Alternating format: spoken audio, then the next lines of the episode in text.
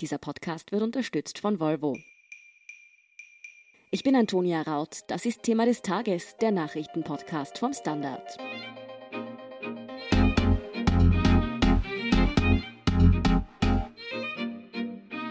Herbst und Winter werden noch hart, ab nächstem Sommer können wir aber vermutlich zur Normalität zurückkehren. So in etwa schätzt Bundeskanzler Sebastian Kurz in einer Aussendung am Mittwoch die Entwicklung der Corona-Krise ein. Grund dafür sei eine baldige Impfung und bessere Behandlungsmöglichkeiten. Ob diese Einschätzung realistisch ist und ob mit einer Impfung wirklich wieder alles wie früher würde, erklärt Klaus Taschwer vom Standard. Klaus, wie sieht die Prognose von Sebastian Kurz denn im Detail aus?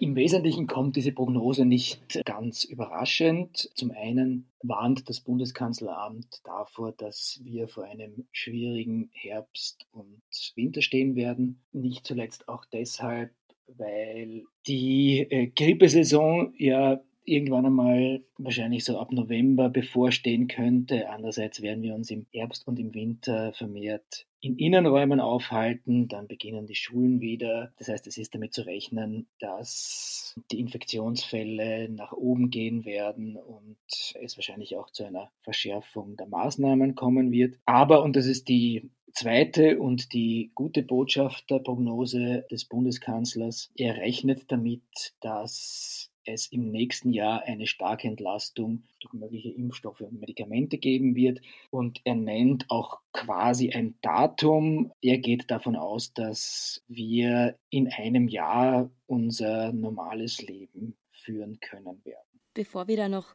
genauer über die Treffsicherheit dieser Prognose reden, warum kommt diese Vorschau jetzt eigentlich vom Kanzler und nicht vom Gesundheitsminister? Das ist eine gute Frage. Ich bin ja im Standard eher für wissenschaftliche Fragen und nicht für innenpolitische Fragen zuständig. Und ich glaube, das ist auch eine innenpolitische Frage, die sich darstellt. Ich vermute, dass man so ein bisschen die lästigen und unangenehmen Detailfragen, gerade auch was jetzt den Herbst und den Winter angeht, also Stichwort Corona-Ampel und weitere Sicherheitsmaßnahmen, dass man die eher dem Gesundheitsminister überlässt und die guten Nachrichten, also das Licht am Ende des Tunnels dann selbst verkünden möchte. Und das hat der Bundeskanzler gestern bei Presseaussendung getan und wird es dann wahrscheinlich auch am Freitag noch einmal in seiner Rede tun. Mhm. Ja, Kurz sagt ja in dieser Aussendung, dass eben eine baldige Impfung und bessere Medikamente gegen das Coronavirus eine Rückkehr zur Normalität möglich machen würden. Wie sieht denn mit der viel diskutierten Impfung eigentlich aus? Ist die wirklich schon so zum Greifen nahe? Das ist eine sehr äh, große Diskussion und eine extrem spannende Frage. Also es laufen ja bei vielen internationalen Zeitungen so Corona-Impfungsticker, die darüber berichten, also wie weit man ist. Also Faktum ist einerseits, dass es mit der Entwicklung dieser Impfstoffe sehr viel schneller ging als jemals in der Menschheitsgeschichte. Also bislang war der Rekord vier Jahre für eine Impfung gegen Mumps und das wird sicher äh, jetzt gegen äh, das neue Coronavirus sehr viel schneller gehen. Nicht zuletzt auch, weil es ein Milliardengeschäft ist. Konkret gibt es in etwa 200 Impfstoffe, die entwickelt wurden. Und davon, und das ist wirklich einigermaßen sensationell, werden bereits 45 an Menschen getestet wow. und acht davon sind in Phase 3. Das bedeutet, äh, dass diese Impfstoffe bereits an so im Schnitt 30.000 Menschen getestet werden, ob sie sicher und zuverlässig sind. Also die Phase 1 und 2 haben diese Impfstoffe schon bewältigt und die Phase 3 ist die abschließende. Und das gibt tatsächlich zu Optimismus Anlass. Es gibt auch schon Ankündigungen, Prognosen, wann diese Daten der Phase 3 vorliegen werden. Da rechnet man ab Oktober beim schnellsten Impfstoffproduzenten bzw. Entwickler. Und das wird tatsächlich bei einigen Impfstoffen wohl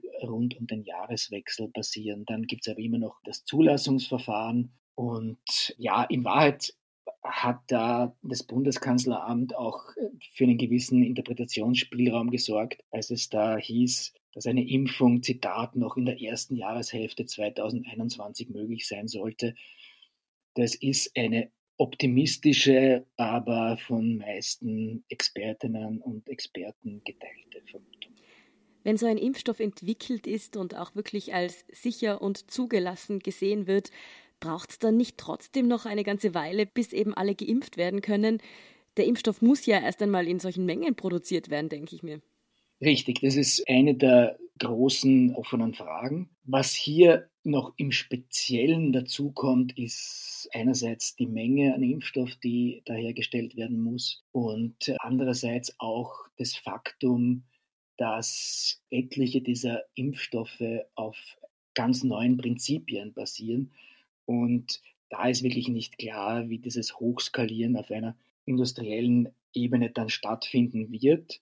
Also es gibt allerdings auch schon von diesen Impfstoffherstellern zum Teil konkrete Prognosezahlen und der Impfstoff, der mit ganz vorne im Rennen ist, der von AstraZeneca, der soll laut Firmenangaben bis Ende 2021 in einer Menge von fast drei Milliarden Dosen produziert werden können. Ja, man muss diesen Angaben glauben, aber so ganz klar ist es natürlich nicht, wie viel Impfstoff dann tatsächlich vorhanden sein wird. Dann geht es natürlich auch noch um die Distribution, also wer kriegt denn dann den Impfstoff? Da sind schon diverse Vorverträge geschlossen worden mit verschiedenen Ländern. Und dann geht es aber auch noch einmal darum, sagen nach Dringlichkeiten, welche Personengruppen dann zuerst geimpft werden. Was auch noch dazu kommt und worüber es noch relativ wenig Aufschluss gibt in der medizinischen Literatur, ist, wie gut dieser Impfstoff sozusagen bei besonders betroffenen Personengruppen wirkt. Denn bis jetzt, also in Phase 1 und Phase 2, ist der Impfstoff ja an gesunden, im Normalfall 18 bis 50-jährigen Personen äh, getestet worden, um da auch keine Risiken einzugehen. Aber die Gruppe, auf die es besonders ankommt, sind natürlich die Alten und die Alten haben natürlich ein reduziertes Immunsystem und wie gut da die Impfungen wirken, das ist zum Beispiel noch ziemlich unklar. Dann kommen noch Dickleibige als eine andere Gruppe dazu, wo auch nicht klar ist, wie dann die Impfstoffe tatsächlich helfen werden. Es ist zum Teil auch noch nicht klar, wie viele Dosen verabreicht werden sollen. Also bei den meisten Impfstoffen wird man wahrscheinlich zwei Impfungen brauchen. Also es gibt da noch viele offene Fragen.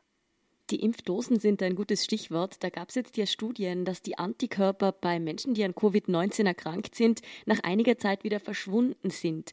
Heißt das, dass wir uns sehr wahrscheinlich dann wie bei der Grippe jährlich oder sogar alle paar Monate gegen Covid-19 impfen lassen müssten? Ja, auch das ist etwas, wo die Wissenschaft noch einigermaßen im Dunkeln tappt. Es gibt gerade aus den letzten Tagen widersprüchliche Studien. Also zum einen gab es einige Untersuchungen, die erst zum Teil publiziert sind, die sehr erfreulich zeigten, dass auch Menschen, die nur leicht mit dem neuen Coronavirus infiziert waren, eine relativ dauerhafte Immunität besitzen.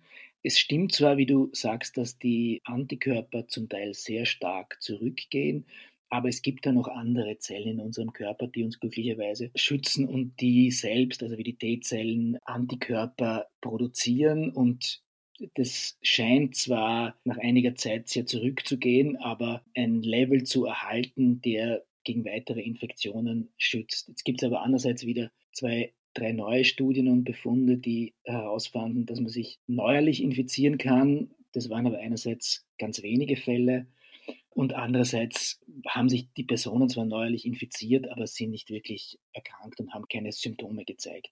Was bedeutet das jetzt für die Impfung? Ja, ist nicht ganz klar. Wie ich schon erwähnt habe, wird es bei den meisten Impfstoffen wahrscheinlich zwei Impfungen geben. Die zweite ist dann sozusagen ein Booster, wie das in der Fachsprache heißt, die noch einmal das Immunsystem besonders ankurbelt. Wie lange dann tatsächlich der Schutz anhält, ist offen und wird man auch nach den Phase 3 Studien nicht wirklich wissen, weil die laufen ja auch erst seit wenigen Wochen. Also das wird man sehen. Was, glaube ich, nicht der Fall sein wird, was das Bundeskanzleramt zwar auch so ein bisschen suggeriert hat, dass es ähnlich wird wie bei der Influenza, dass sich auch das Virus verändert, worüber wir noch gar nicht gesprochen haben und dass es deshalb dann sozusagen immer wieder neue Impfungen geben wird. Da ist der Stand der Forschung, dass das Coronavirus sich zwar verändert, aber derweil einmal noch mit einer relativ gleichbleibenden und geringen Mutationsrate,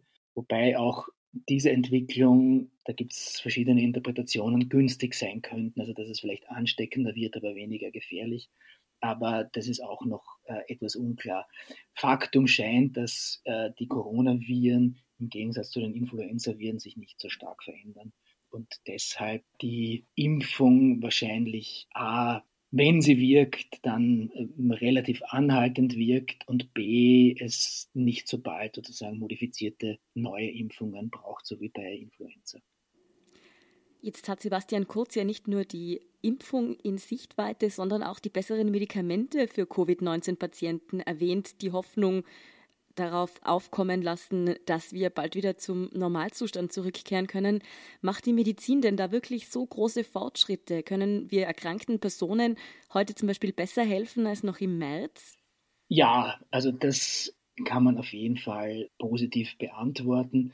Vor allem wissen wir auch, was zum Beispiel nicht hilft. Also der Herr Präsident Trump hat Hydroxychloroquin immer wieder angepriesen, ebenso sein brasilianischer Kollege Bolsonaro, da wissen wir, dass das definitiv nicht hilft. Was wir wissen ist, dass einige Medikamente, die gegen andere Krankheiten eingesetzt worden sind, auch gegen Covid-19 helfen. Die ganz großen Game Changer, so wie das eine Impfung hoffentlich werden wird, sind die aber nicht. Also da gibt es einerseits Remdesivir, das zugelassen wurde. Das verhindert, dass sich Viren im Körper vermehren, aber im Wesentlichen hat dieses Medikament bis jetzt nur die Behandlungsdauer verkürzt und dann gibt es ein zweites Medikament, das ebenfalls schon lange im Einsatz ist, Dexamethason, das die Immunreduktion unterdrückt und das auch bei sozusagen bestimmten Graden der Infektion tatsächlich was bringt. Es sind mehrere andere Medikamente ebenfalls in klinischen Studien, aber wie erwähnt auf dem äh, Medikamentensektor hat sich da Entscheidendes noch nicht getan. Klaus Sebastian Kurz sagt also, dass in Österreich in einem Jahr im Sommer 2021 das Leben wieder normal aussehen dürfte. Wie siehst du das? Ist das eine realistische Einschätzung? Ja, Prognosen sind natürlich immer schwierig, sofern sie die Zukunft betreffen. Ich halte das für ein nicht unmögliches, aber doch eher optimistisches Szenario. Ein bisschen realistischer scheint mir das, was der Chef der Weltgesundheitsorganisation Tedros Ghebreyesus vor ein paar Tagen prognostiziert hat, nämlich dass mit einem Ende der Pandemie in zwei Jahren oder etwas weniger zu rechnen ist, so sich Virus nicht völlig verändert und so weiter. Ich halte das angesichts der Unsicherheiten, äh, die es bei den Impfungen nach wie vor gibt, für eine etwas realistischere Ansage. Ich glaube, was man da auch noch mit in Rechnung stellen sollte, ist natürlich auch die Frage, auf welcher Ebene sich das Leben äh, normalisiert. Insofern hat möglicherweise Kurz mit seiner optimistischen Schätzung nicht ganz unrecht, weil es ist natürlich davon auszugehen, dass Österreich, gerade auch was jetzt den Zugang zu Impfstoffen anbetrifft, wahrscheinlich äh, etwas früher dran sein wird als viele andere Länder dieser Welt, die sich das nicht leisten können. Insofern kann es schon sein, dass es bei uns, ich sage mal, im Laufe des Jahres 2021 sehr viel besser wird und dass es in der übrigen Welt noch ein bisschen länger dauern wird. Die Prognose von Sebastian Kurz, also nicht unmöglich, aber natürlich immer noch ein bisschen ein Blick in die Kristallkugel auch dabei. Danke, Klaus Taschwer, für diesen Einblick. Sehr gerne. Wir sind gleich zurück.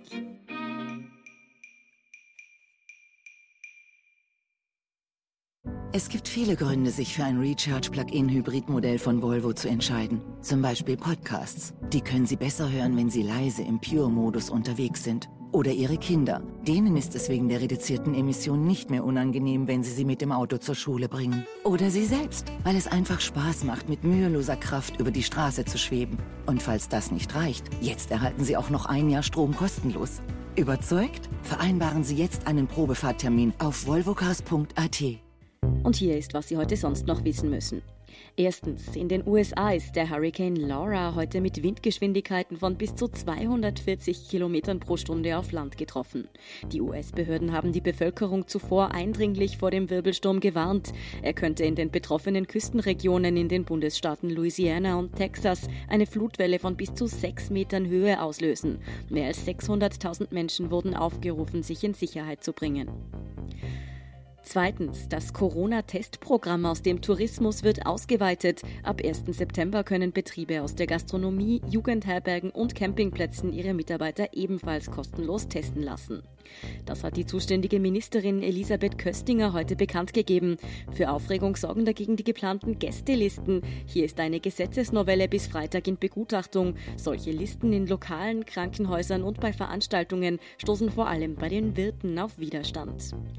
Und drittens, der Attentäter von Christchurch muss lebenslang ins Gefängnis. Der 29-Jährige hat keine Aussicht auf vorzeitige Entlassung. So ein Strafmaß hat es in Neuseeland noch nie gegeben. Der Verurteilte hat im März 2019 50 Menschen in zwei Moscheen erschossen. Über 50 weitere wurden bei dem Anschlag teils lebensgefährlich verletzt. Mehr dazu und die aktuellsten Informationen zum weiteren Weltgeschehen liefert Ihnen wie immer der Standard.at. Um keine Folge von Thema des Tages zu verpassen, abonnieren Sie uns bei Apple Podcasts oder Spotify. Unterstützen können Sie uns mit einer 5-Sterne-Bewertung und vor allem, indem Sie für den Standard zahlen. Alle Infos dazu finden Sie auf abo.derstandard.at und dst.at/supporter. Danke für Ihre Unterstützung. Ich bin Antonia Raut. Baba und bis zum nächsten Mal.